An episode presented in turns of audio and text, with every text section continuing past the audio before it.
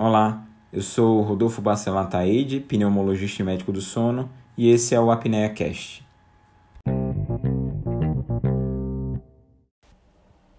No Apnea Cast de hoje, eu quero trazer um tema especial. A gente vai falar sobre os mitos envoltos na pneumologia. As histórias que nossos avós contam de que isso ou aquilo faz mal, faz bem para o pulmão e a gente vai lá e acredita é, mesmo sem se questionar. Primeira delas é o seguinte: o sereno faz mal? Uh, tá aí. Para sua surpresa, a resposta é não, surpresa nenhuma. Mas tem um porém nessa resposta. Primeiro, pensa assim: se o frio realmente fizesse mal, que as pessoas temem que ele faça para os pulmões, a raça humana não existiria em países como Rússia, Suécia, Dinamarca. A gente não tinha Olimpíadas de Inverno e nem Papai Noel, ó, agora é o seguinte: se você disser que ele não existe, é contigo. Eu não carrego essa culpa. Mas e o mais? A questão não é o sereno em si, sim a hora do dia em que ele ocorre. As pessoas que têm doenças respiratórias como asma podem ter seus sintomas exacerbados pela variação da temperatura, que ocorre dentro do dia. Classicamente, noite, início da manhã, essa transição manhã-madrugada. Noite, é, é, é transição final de tarde noite, noite, transição manhã-madrugada. Daí, nessas situações, independente do sereno ou do orvalho, é, podem acontecer os sintomas em pessoas suscetíveis e não em qualquer um. O que acontece é que nesse período o tal do sereno levou essa culpa que não cabe a ele.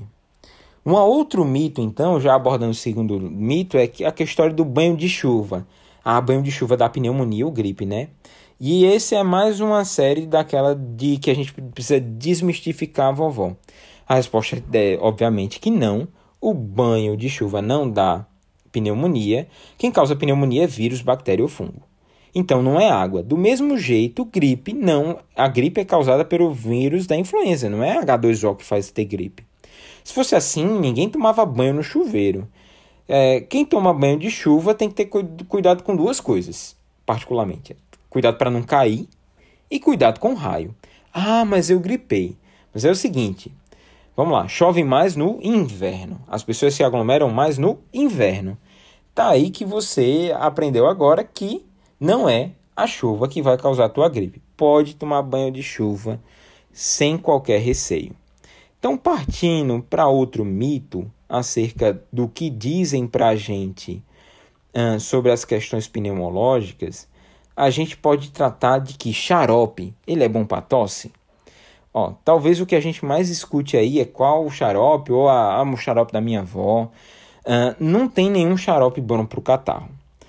Não existe nenhuma, nenhuma evidência robusta de que os xaropes over the counter, aqueles que a gente encontra nas prateleiras de farmácia, sejam redutores de tosse produtiva, ou seja, da catarreira. As poucas evidências que se tem são de estudos que são geralmente pequenos e patrocinados pela indústria. Então, o que é bom para melhorar de tosse tirar catarro do pulmão é hidratar, é tomar água para fluidificar a secreção. Ah, mas o lambedor de voinha funciona. E funciona mesmo. Não estou dizendo que não funciona. Estou dizendo que o funcionamento se dá de maneira particular. Por quê? Não é o lambedor específico, mas é o lambedor ser doce. Então você termina a colher com um copo gigante de água do lado. Então você se hidrata. Para tosse seca, irritativa, até existem medicações, mas que não são daquelas que a nossa avó dá. Uh, importante investigar sempre a causa da tosse. A gente também tem um episódio específico sobre tosse crônica que eu convido todo mundo a escutar. Continuando então sobre os mitos que os nossos avós contam acerca do pulmão ou das doenças respiratórias, é importante também abordar se o mar faz bem para o pulmão. E o mar faz bem, sim. Mas não é diretamente o mar.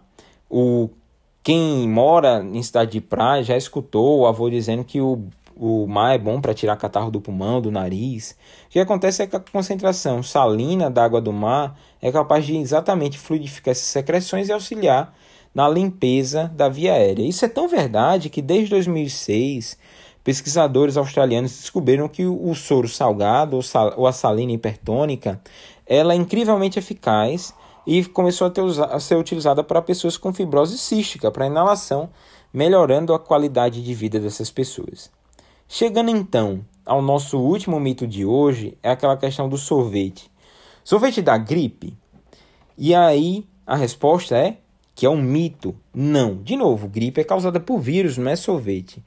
Ah, não, mas você não vai tomar sorvete porque você está gripado. Pode tomar sorvete gripado? Sim, pode. Por mais que se advogue que baixas temperaturas reduzam a atividade ciliar da via aérea, isso em parte é verdade, é, o consumo esporádico de alimentos frios não vai causar isso. O que até a gente tem é quando eu tenho um machucado, eu coloco o gelo em cima. Então, o sorvete pode até diminuir uma sensação de desconforto, principalmente se existe um caráter irritativo associado. Algumas pessoas são mais sensíveis, e aí nessas pessoas essa sensação de gelado pode ser incômoda. Daí nessas pessoas, o indicado é não utilizar, não fazer o consumo do sorvete. Mas você está gripado com dor de garganta, não existe nada que impeça você de tomar o sorvete. Você não vai ter uma gripe ou uma faringite mais grave consumindo. Pode ficar tranquilo. Então, com isso, a gente terminou o episódio desconstruindo alguns dos mitos uh, acerca da pneumologia. Eu espero que todo mundo tenha curtido esse episódio. Curtiu? Tem alguma sugestão? Gostaria de tirar alguma dúvida?